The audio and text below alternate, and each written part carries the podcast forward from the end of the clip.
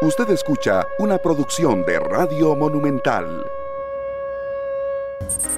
La radio de Costa Rica, 2:04 p.m. ¿Qué tal? Muy buenas tardes, bienvenidos a Matices. Muchas gracias por acompañarnos. Hoy haremos un Matices internacional porque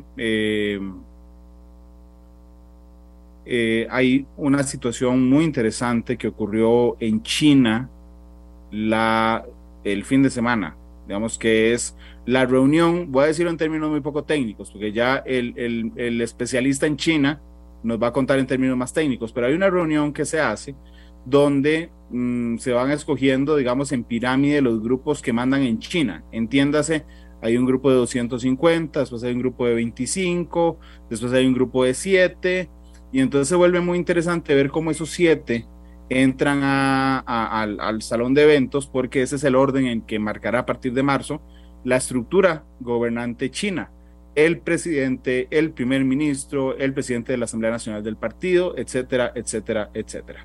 Y resulta que Xi Jinping, el actual presidente de China, pues prácticamente está confirmado para un tercer mandato, etcétera. Eso sí, encumbrado o concentrado sobre sí cierto poder, y ha desaparecido otras facciones del Partido Comunista Chino que estaban como parte del poder.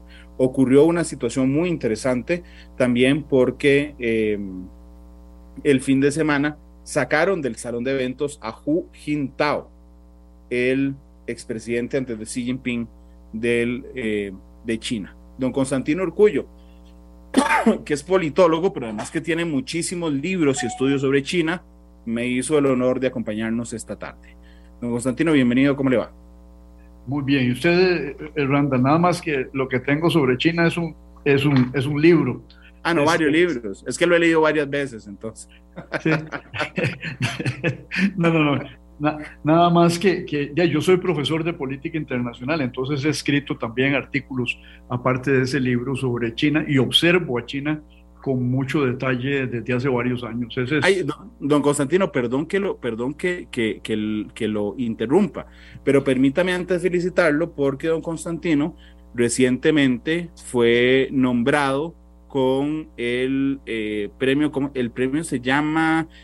Alfonso Carro Zúñiga, que es un premio muy importante en nuestro país y le ha sido otorgado a don Constantino Urcuyo, así es que felicitaciones.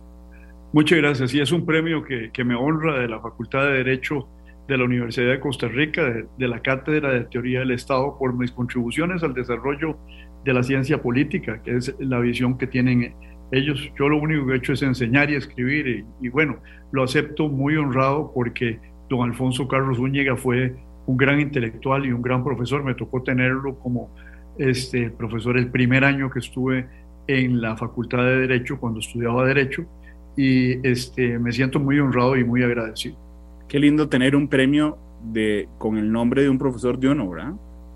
Sí, es muy lindo, y un hombre importante, un hombre que trajo desarrollos teóricos en el campo de la teoría del Estado a Costa Rica, después fue ministro de Trabajo, después contribuyó de manera significativa al inicio de la década de los 70 a la universalización de los seguros sociales, porque hoy todos sabemos que el seguro social es universal, pero eso llevó un camino desde los 40 hasta los 70, 30 años para universalizarlo y extenderlo básicamente en su totalidad al sector agrícola y a la agricultura, a los trabajadores del agro. Fue un hombre progresista, de avanzada en su pensamiento, y me honró recibir clases con él. Un profesor de fondo, de esos que lo impactan a uno de manera duradera. Saludos a Carlos Muñoz, que nos está reportando sintonía en Washington. Saludos a él, a Gustavo Martín Fernández, a Teresita Lizondo, a Carlos Granados, que dice saludos cordiales. Se aproxima un gran programa para el día de hoy. Digo que nos serviría como nota introductoria, don Constantino, porque desde Mao, digamos que funda la República China en el 49, Xi Jinping se convierte, digamos, en el presidente con más poder desde Mao, pero han pasado muchas cosas. Tal vez usted nos enmarca la cancha de juego, don Constantino. Bueno, desde Mao hubo otra gran figura en la República Popular China, que fue Deng Xiaoping. Deng Xiaoping hizo una rectificación en el camino de la República Popular China muy importante, que fue la apertura al mundo externo, a la inversión externa, a confiar en las reformas de mercado y menos en el peso del Estado en economía china. Algunos leen lo que ha ocurrido en estas circunstancias del nuevo Congreso y en el ascenso de la figura de Xi Jinping, pues un cambio de rumbo con relación a la directriz que había señalado en su ocasión el presidente, el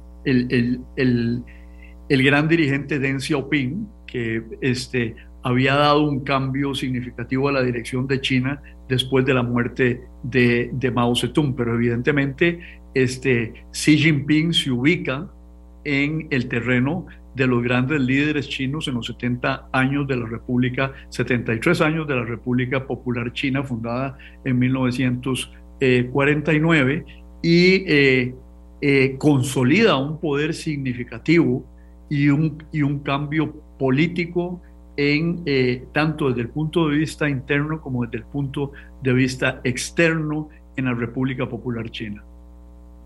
Don Constantino, ¿cómo es que se organiza el poder chino? Porque por supuesto que el partido tiene un gran papel. De hecho, cuando se hace el Congreso, se habla del partido, no del gobierno. Pero se está hablando al mismo tiempo las dos cosas. Y entiendo que había otras facciones del partido, don Constantino.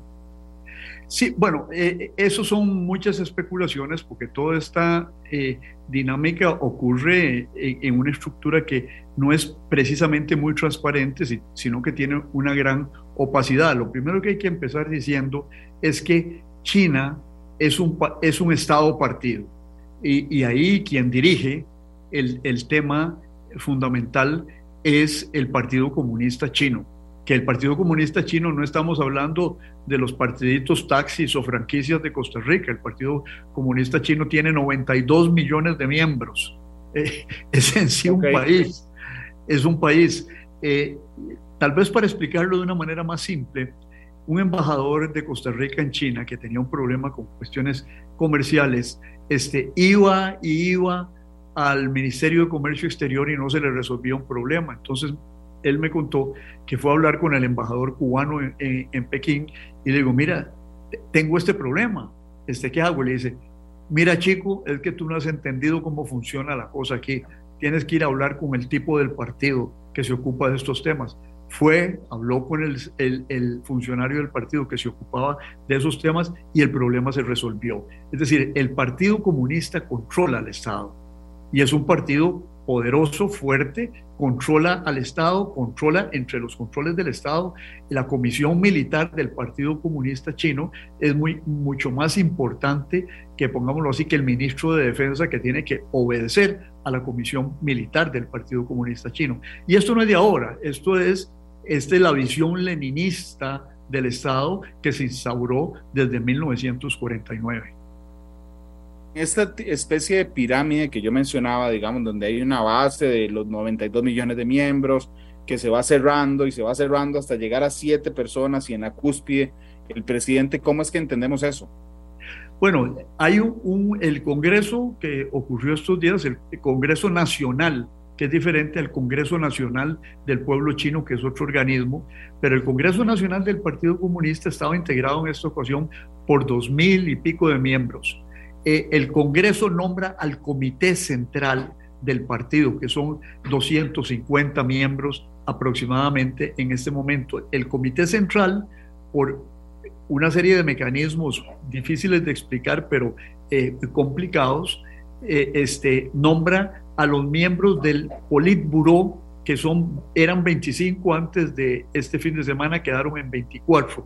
Esos miembros del Politburó, de ahí salen 7 miembros, que son los miembros del Comité Permanente del Politburó. Ahí está el señor Xi Jinping, pero hay 6 personas.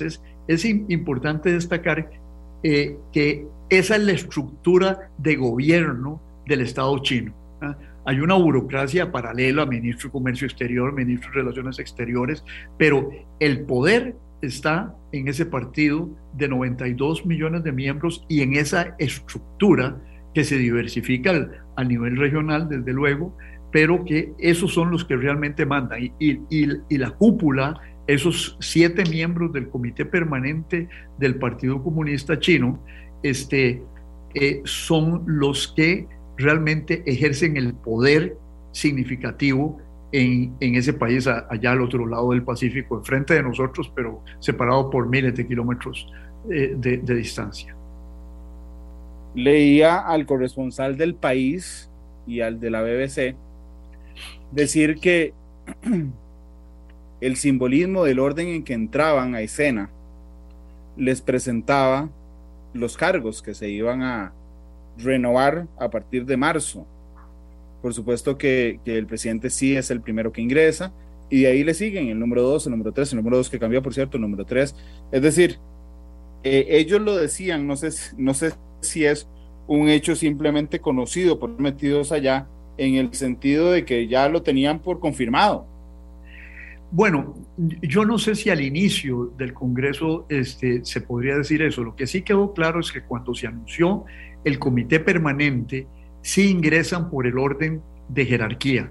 Y bueno, ingresa primero el presidente Xi, luego ingresó un nuevo llegado, un recién llegado al Comité Permanente, que es el señor Li Qiang, que es el que va a ser probablemente confirmado en marzo por el Congreso Nacional del Pueblo Chino, no del partido, como el primer ministro. Ahí fue significativo un hecho, que salió Li Keqiang, que era el primer ministro que estaba desempeñándose como tal. Después, en tercer lugar, y ahí las cosas son importantes de destacar, viene el señor Zhao Leji, que es el famoso zar anticorrupción. Si vemos la trayectoria de Xi Jinping, cuando llega al poder, se enfrenta a un muy importante dirigente de la ciudad de Chongqing, que tiene 23 millones de habitantes, que era Bo Xilai, y ese señor está en la cárcel, ¿verdad? Y emprendió una campaña anticorrupción que tiene tintes políticos, donde ha habido más o menos 1 millón de personas que han sido enjuiciadas. Estamos pensando en un país de 1.400 millones de personas. Después, en cuarto lugar, después de Xi, tenemos a Wang Huning. Wang Huning es un intelectual, profesor universitario, pero ya metido en la política hace rato, y ese es el gran ideólogo y el que, pongamos, articulador de grandes planteamientos como el sueño chino y otros planteamientos, el rejuvenecimiento del pueblo chino. Wang Huning es alguien que hay que observarlo con cuidado, no solo porque tiene participación política, sino porque es un tipo que viene de la vida académica y tiene la capacidad de articular muchos planteamientos. Y después de Wang Huning, dicen que es la fuente de los mensajes claves del presidente Xi. Así es. Eso es un hombre importante. Luego viene Kai Ki, que es un nuevo miembro del comité, es el jefe del partido en Pekín. Y después viene Ding Xuexiang, que es nuevo también, y es el hombre que acompaña a la par siempre al presidente Xi. Es la mano derecha. Lo acompañó en los viajes a Asia Central últimamente, y lo va a acompañar probablemente a un acontecimiento que va a ser muy importante, la reunión del G20 en Bali, donde probablemente vamos a asistir, y hay que prestarle atención, a una reunión cara a cara del presidente Biden con el presidente Xi. Ese es el hombre de confianza. La mano derecha, el compa, para usarlo de alguna manera, del presidente Xi. Y finalmente viene Li Xi, que era el secretario del Partido Comunista en Guangdong, es un hombre importante y va a estar en la Comisión de Disciplina del Partido Comunista Chino. Esos son los 7 hombres que dirigen un país en esa jerarquía de 1.400 millones de habitantes. Claro, pero estos 7 hombres, yo no tengo muy claro. Además, don Constantino, perdón, permítame saludar a la gente que nos reporta sintonía. A Carlos Granados, a Michael Fernández, a Ivania Ramírez en Paraíso, a Teresita Elizondo, que dice que tema muy interesante, que le complace mucho escucharlo. Saludos a Tatiana León, a William Daniel Barrantes en Esparza, a Alfonso Lazo, que dice que el Partido Comunista en China es el supremo poder más que una religión. Álvaro Agüero dice buenas tardes en sintonía desde Ciudad Colón. Ronald Leitón también nos reporta sintonía en Facebook, y por aquí había a don Orlando Hernández, que nos reporta sintonía por YouTube desde California. Muchas gracias por estar con nosotros. Le decía yo que en lo que leía don Constantino, que por supuesto es un mínimo porcentaje de lo que usted ha leído sobre China, señalaba que en el Partido Comunista hay varias facciones. Digo, no esperaría que haya varias facciones cuando hay 92 millones de miembros, ¿verdad? Entonces, bueno, que hay varias facciones en el partido y que... Lo estoy perdiendo, miembros... Randall, lo estoy perdiendo. Hola. Ahora sí lo vuelvo a escuchar. Y que esos 7 miembros, don Constantino, del Comité Central, o sea, que había varias facciones, y que esos 7 miembros del Comité Central, los salientes, digamos, estaba reflejado esas facciones, y que hay un cambio fundamental en el fin de semana, que es que sale un comité central, digamos, con la integración de diferentes facciones, y llega uno alineado completamente al presidente Xi. Eso es. Ahora, lo difícil de todo esto es, a tanta distancia, con las diferencias de idioma que tenemos, poder identificar esas facciones, inclusive en los centros europeos y norteamericanos, donde tienen grandes expertos en esto que hablan mandarín, por ejemplo, y pueden leer la prensa china diariamente. Lo que yo he visto y he identificado es que Hu Jintao era un poco la fracción alternativa, los Tupai, era la fracción de la juventud, que le llamaban de alguna manera, y Hu Jintao representaba un poco la línea de Deng Xiaoping, ya muerto, y que Deng Xiaoping hace una herencia política a Jiang Zemin, que es el presidente después de Deng Xiaoping, y luego viene Hu Jintao, y Deng Xiaoping quería evitar los errores que implicó el reino de Mao, pongámoslo así un poco simplísticamente, y estableció periodos de nombramiento sin reelección, 2 periodos de 5 años sin reelección, estableció toda una serie de mecanismos para impedir el culto de la personalidad y que un dirigente se quedara hasta el final.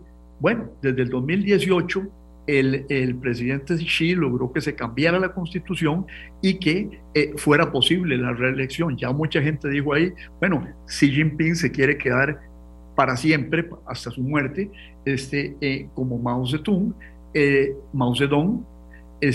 en la dirección del Estado y del Partido Comunista Chino. La fracción que se puede identificar ahí y claramente es un poco el residuo de la influencia de Deng Xiaoping a través de Hu Jintao. ¿Ah? Pero yo creo que en esto no podemos equivocarnos. Imagínese usted que en 92 millones de miembros, es decir, que es la población de Alemania, ¿verdad? Es decir, tiene que haber diferentes opiniones, diversas propuestas. Lo que pasa es que el sistema no está hecho para que todo eso salga transparentemente, sino que se maneja a los niveles de lo que Lenin llamaba el centralismo democrático. Usted, ¿y qué entendía Lenin por centralismo democrático? Bueno, que el corazón del partido, y así le llaman en este congreso a Deng Xiaoping, el corazón del partido, el núcleo del partido es el secretario general. Y entonces, bueno, usted puede plantear sus temas siempre y cuando no ataque esa figura y la diferencia no surja claramente en la opinión pública. El socialismo chino es muy particular, tanto que se llama socialismo chino. Sí, con características chinas, dicen ellos. Así es, sí, por eso se llama socialismo chino, porque solo ellos lo tienen. Pero tienen una diferencia fundamental, por ejemplo, con lo que hizo la Unión de Repúblicas Socialistas Soviéticas, que le daban muchísimo poder protagónico, no poder real, creo, poder protagónico, a los obreros, pero despreciaba mucho a los agricultores. En el caso de China, el socialismo chino le ha dado un papel preponderante al agricultor chino, que le ha permitido en pocas décadas sacar a miles de personas de la pobreza. Eso es una de las características principales del socialismo chino. Sí, mire, lo que pasó es que el grado de desarrollo económico y social chino, cuando ocurre la revolución de 1949, era muy diferente al grado de desarrollo económico y social que tenía la Rusia zarista. Es decir, Rusia había experimentado un cierto proceso de industrialización a finales del siglo XIX y eso había generado una clase obrera. En China, aunque había cierta industrialización, la clase obrera no era tan poderosa. Entonces Mao tuvo que acudir a la movilización de los sectores campesinos. ¿Para qué? Para una lucha en contra del imperialismo japonés, porque si usted recuerda, los japoneses invadieron China en 1937 y bueno, viene la Segunda Guerra Mundial y tienen que expulsar los chinos a los japoneses y después tienen que enfrentar a las fracciones de los señores de la guerra y otras fracciones de propietarios en China, y fundan después del 45 hasta en el 49 hay una guerra civil entre chinos y fundan la República Popular China, pero obviamente ahí no se podía movilizar el proletariado porque era un proletariado muy débil. Entonces hay un gran artículo del presidente Mao que se llama sobre 10 grandes relaciones. Stalin acudió a la industrialización forzosa y pesada de la China y a seguir creyendo en el tema del gran proletariado, que era el que iba a ser el motor de la revolución, y en cierto sentido lo es, pero en China no había esa dimensión de gran proletariado, sino que hay que empezar en ese discurso sobre las 10 grandes relaciones. Mao lo que plantea es que hay que empezar por la industrialización liviana e ir distribuyendo el capital que se va generando ahí en otro tipo de industrialización, pero no es la industrialización forzosa, centrada en industrialización pesada que hace Stalin. Eso es otro tipo de industrialización que le permite a Mao Zedong ir enriqueciendo al pueblo chino con serios fracasos. Por ejemplo, el periodo del Gran Paso en adelante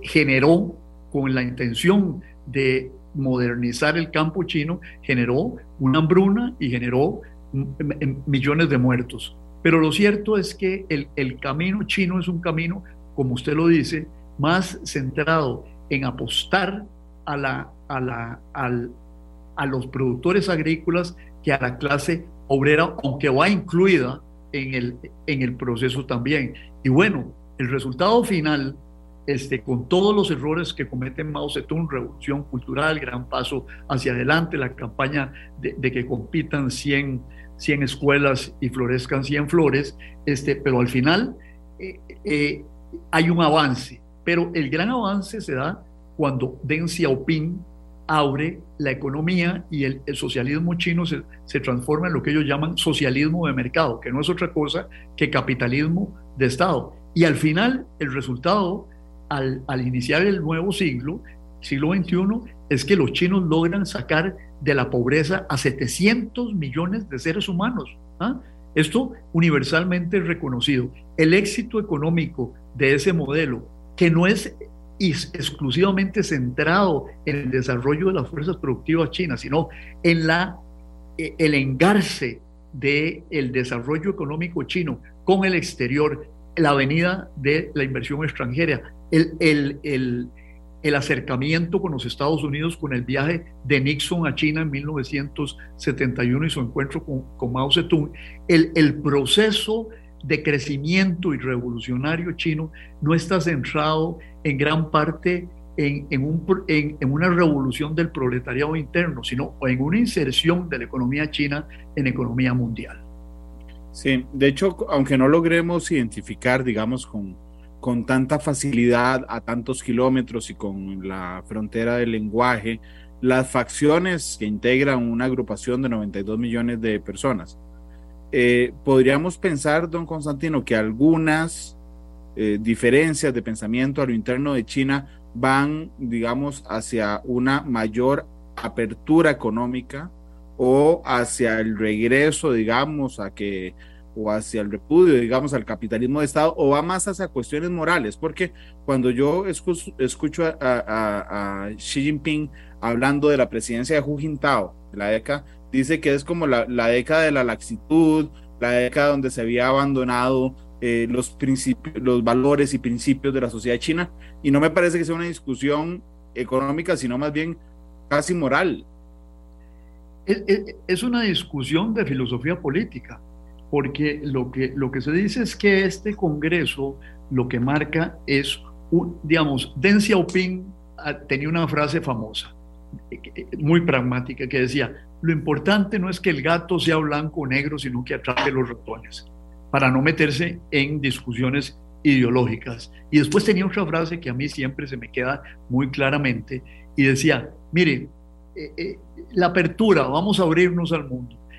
¿Y qué es lo que nos va a pasar? Que cuando usted abre las ventanas, entra aire fresco, pero también entran las moscas. Vea qué interesante el enfoque pragmático. Lo que marca este Congreso es significativo, porque hay un capítulo en el discurso y en todos los informes donde se vuelve a hacer énfasis en el marxismo. Es decir, que yo no lo veía en el discurso chino hacía mucho rato, desde la época de Mao Zedong, donde Mao Zedong lo que desarrolló pretendiera desarrollar el marxismo. Inclusive cuando hubo el conflicto entre la Unión Soviética y China en la década de los 70s, 80s, y empezó desde antes, desde el reporte de Khrushchev en 1958, en ese entonces los chinos llegaron a caracterizar a la Unión Soviética como social imperialista y social fascista. Veanme que, es decir, ustedes no habían nacido cuando esa discusión se dio, muy intensa. Por eso llama la atención hoy día la cercanía de China con Rusia, que ni siquiera pretende ser esa Rusia hoy día socialista. Pero el pensamiento de Xi Jinping, y véase que se utiliza el pensamiento Xi Jinping, pensamiento Mao Zedong, pero los chinos se definían en aquel entonces marxismo, leninismo, hace 3 décadas, pensamiento Mao Zedong. Hoy día los chinos se definen que son marxistas, no con mucho énfasis, y hablan del pensamiento de Xi Jinping, lo que habla de la personalización del régimen en la persona del presidente Xi Jinping. Sí, de hecho quería llegar ahí, pero antes quería saludar a Bernal, que nos reporta sintonía a través de YouTube, y que dice: buen programa, Randall, saludos. Bernal Moreno, y a Caribbean, que nos saluda desde Osa, y también en el Facebook de Noticia Monumental. Vamos a ver, a Ronald Leitón, a Gonzalo Luna, a Luis Lacayo, que le dice que parece muy interesante el tema, a Manrique Loaiziga, que dice: el mensaje al sacar a Hu Jintao fue claro, la vieja guardia se va, y Xi es ahora el mando. Alfonso dice que este tipo de estrategia de sus líderes sucede en todos los regímenes totalitarios, sobre todo de la izquierda. Saludos a Daniel, que nos reporta sintonía. A Roberto Arce, dice: bienvenido al futuro, porque parece que le perdió a la modernidad y aún cree que la China es comunista. Es que le está respondiendo a otra persona que dice que China es de izquierda.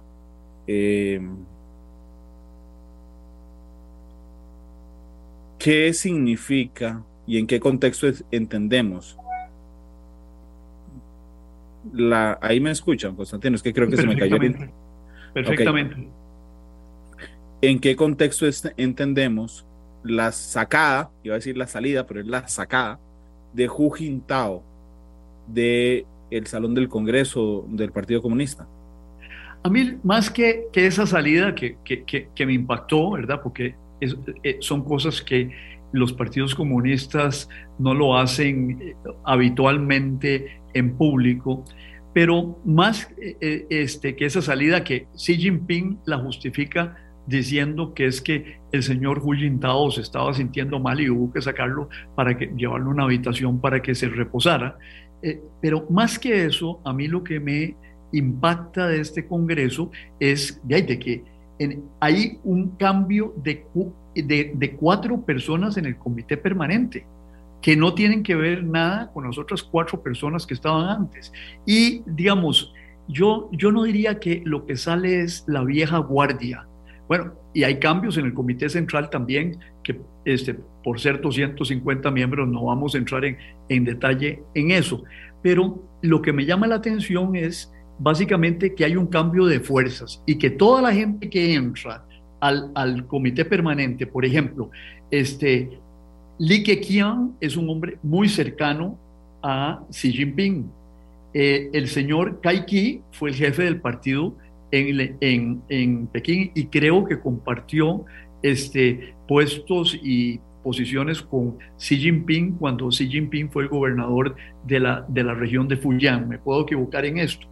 El Ding Xuexiang, estoy tratando de pronunciarlo en chino, es nuevo y cercanísimo. Quiere decir que y Li Xi también, secretario de Guangdong, es nuevo. Quiere decir de que en ese comité permanente del Politburó, viejos solo quedan Zhao Leji y Wang Huning, el ideólogo que ha resistido como a cuatro presidentes, vea que es un hombre poderoso, y Xi Jinping.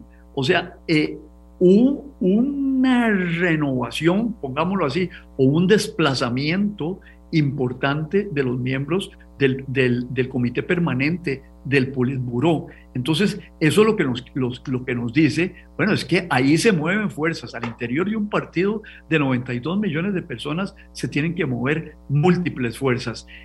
Resulta difícil identificarlas para mí y creo que para todos los estudiosos de China. Hoy estaba leyendo artículos de think tanks, de centros de pensamiento norteamericano, y lo que están haciendo es diciendo, bueno, yo había predicho esto y esto y esto, me equivoqué. Es muy difícil en una estructura tan grande y tan opaca realmente identificar esas facciones, pero lo que sí resulta claro es que toda la gente que entra es muy cercana, muy pero muy muy cercana a Xi, y la gente que se va era gente que venía de otros momentos en la evolución del partido y sobre todo que usted puede remitir ideológicamente a la época de Deng Xiaoping, donde ahí lo importante era abrirse al mercado, y ahora lo que está planteando Xi Jinping es una especie de regreso a una economía no sin mecanismos de mercado, pero sí más centrada en las empresas estatales, y por otra parte hay un intento, porque en China hay multimillonarios, es decir, eso del comunismo clásico que tenemos idea algunos acá, eso no es tan cierto. Ahí hay multimillonarios. ¿Y qué está pidiendo Xi? Que le pongan impuestos a los ingresos de los grandes multimillonarios. Constantino, aquí en Facebook hay una discusión interesante respecto al programa, que supongo que es la misma discusión académica que ocurre en el mundo, y es sobre el tema del comunismo y el capitalismo chino. Ronald Leitón dice, por ejemplo, yo tengo negocios con China y con la persona que trato es con un comerciante capitalista, sí, no con el gobierno chino. Y Alfonso dice, es que la parte comercial es capitalista, pero la forma de gobernar de sus líderes es socialista. ¿A qué hemos avanzado en esa discusión? Bueno, mire, eso es lo que es capitalismo de Estado, lo que hay que entenderlo desde esa perspectiva. El capitalismo de Estado, ¿qué es lo que hace? Dejarle un espacio para que los mecanismos de mercado operen. que la gente se haga rica. Deng Xiaoping decía, enriquecerse es glorioso. Imagínense decirle eso a algunos de los seguidores de Mao Zedong en su momento, porque entendió que el mecanismo de mercado es bueno para el desarrollo de las fuerzas productivas.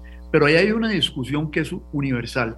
Bueno, ¿cuánto poder otorgarle al Estado para que el Estado haga un marco que le ponga límites a las imperfecciones del mercado? Bueno, en China el poder del Estado y de las empresas estatales sigue siendo muy grande, pero abrieron las ventanas, como diría Deng Xiaoping, para que ingresara el aire del mercado, inversiones norteamericanas o el amigo que comercia con los chinos pero no tiene una empresa allá, pero hay, por ejemplo, la segunda fábrica o la primera fábrica de fabricación de Volkswagen en el mundo está en China, ¿verdad?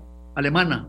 Es decir, hay, las grandes empresas transnacionales invirtieron en China. Entonces, ¿qué es lo que hace el Estado en economía? Suministra un marco de control macroeconómico sobre la actividad de las empresas privadas, pero no elimina la propiedad privada de los medios de producción, que era el postulado inicial de los socialistas. Y ahí también hay que hacer una distinción. Es decir, una cosa es el socialismo y otra cosa es el comunismo. Es decir, esto me lo enseñaron a mí en primer año en la Universidad de Costa Rica, pero aquí la gente utiliza la palabra socialista, yo diría con bastante imprecisión. Hay partidos socialistas en Europa. El Partido Socialdemócrata Alemán es un partido socialista. ¿Ah? El Partido Socialista Obrero Español es un partido socialista.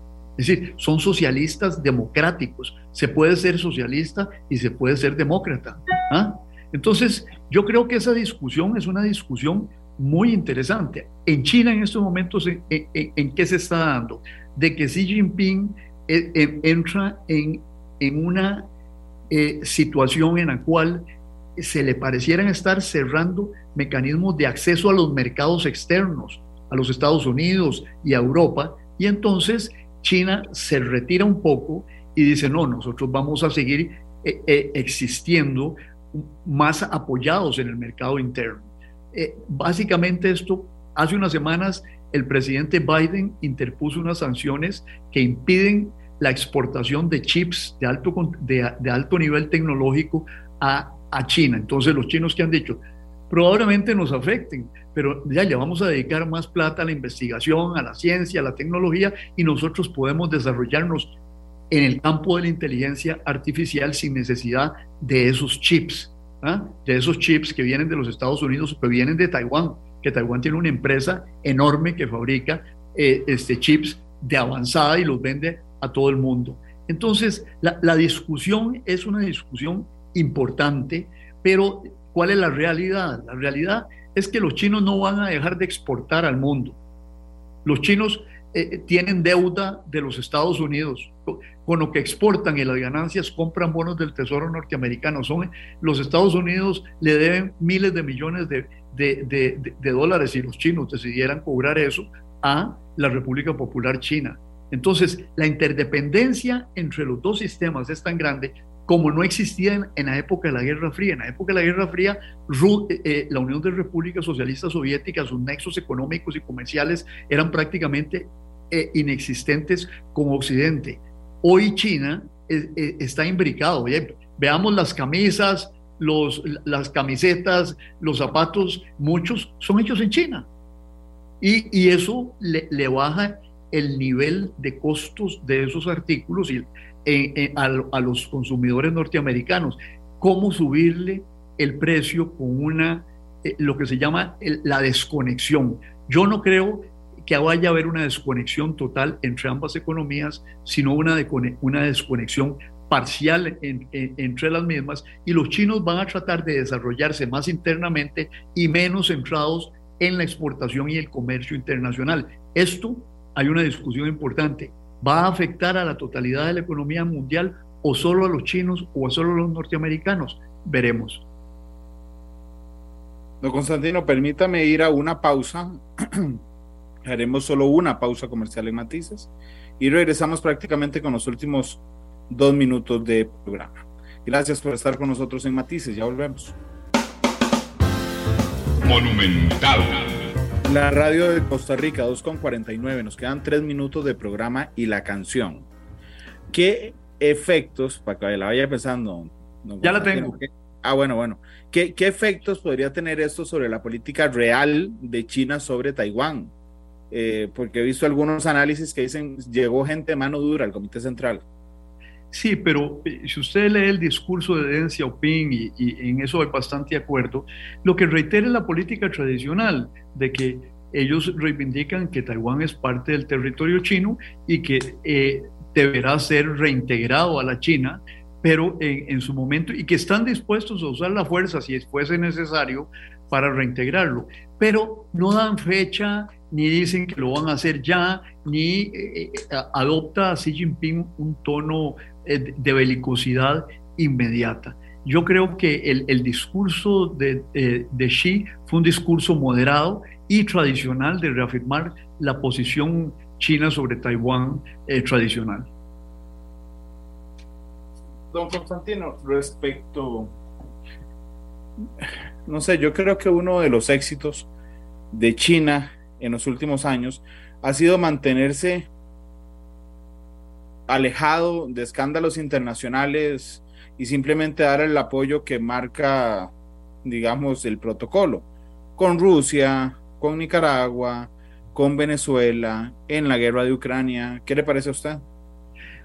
Yo creo que los chinos son cautelosos, y eso viene de una experiencia de miles de años. Cuando las ciudades griegas empezaban a formarse, los estados chinos funcionaban desde hacía 2000 años. Así es que yo creo que ellos son muy cautelosos en eso.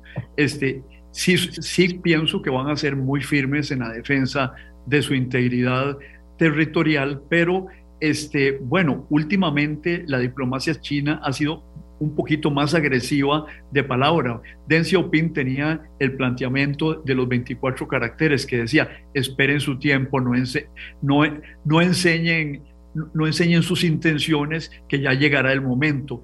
Xi Jinping se siente más fuerte de lo que se sentía Deng Xiaoping, y creo que, por ejemplo, la idea de la franja y la ruta, esa ruta que va a llegar hasta Europa con ferrocarriles y oleoductos y luego carreteras, es una idea de tener una presencia global más importante, pero China no ha invadido a nadie.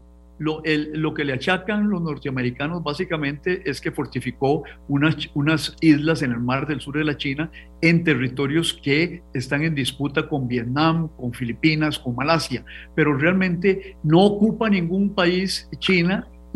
Se le reclama la actitud represiva con respecto a los uigur, pero realmente Xi'an ha sido territorio chino desde hace rato. Entonces yo no veo una actitud agresiva como la de Rusia.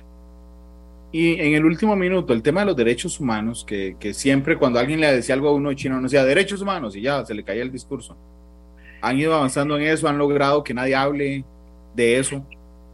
Pues yo lo que creo es que el tema de los derechos humanos es un tema que está planteado con relación a los uigur, y eso es una discusión muy amplia, pero el otro tema es que derechos humanos, mire, un país que saca 700 millones de seres humanos de la pobreza adquiere legitimidad independientemente de la carta filosófica que haya detrás de eso, pero la gente está contenta en China después de haber sido un país pobre, de campesinos realmente miserables, que 700 millones de personas ascienden a la clase media. Entonces, el régimen mantendrá legitimidad no por el llamado a la revolución socialista, sino si logra mantener la prosperidad económica, y eso es uno de los puntos fundamentales del discurso de Xi. En el momento en que ese régimen no logre mantener la prosperidad, y pareciera que lo va a lograr, en ese momento va a bajarse su legitimidad, y entonces la gente va a empezar a levantar la reivindicación de la libre expresión, del Estado de Derecho, etcétera. Pero en estos momentos no están ahí. Don Constantino, gracias por acompañarnos hoy en Matices. Gracias a ustedes que nos siguieron hoy en Matices.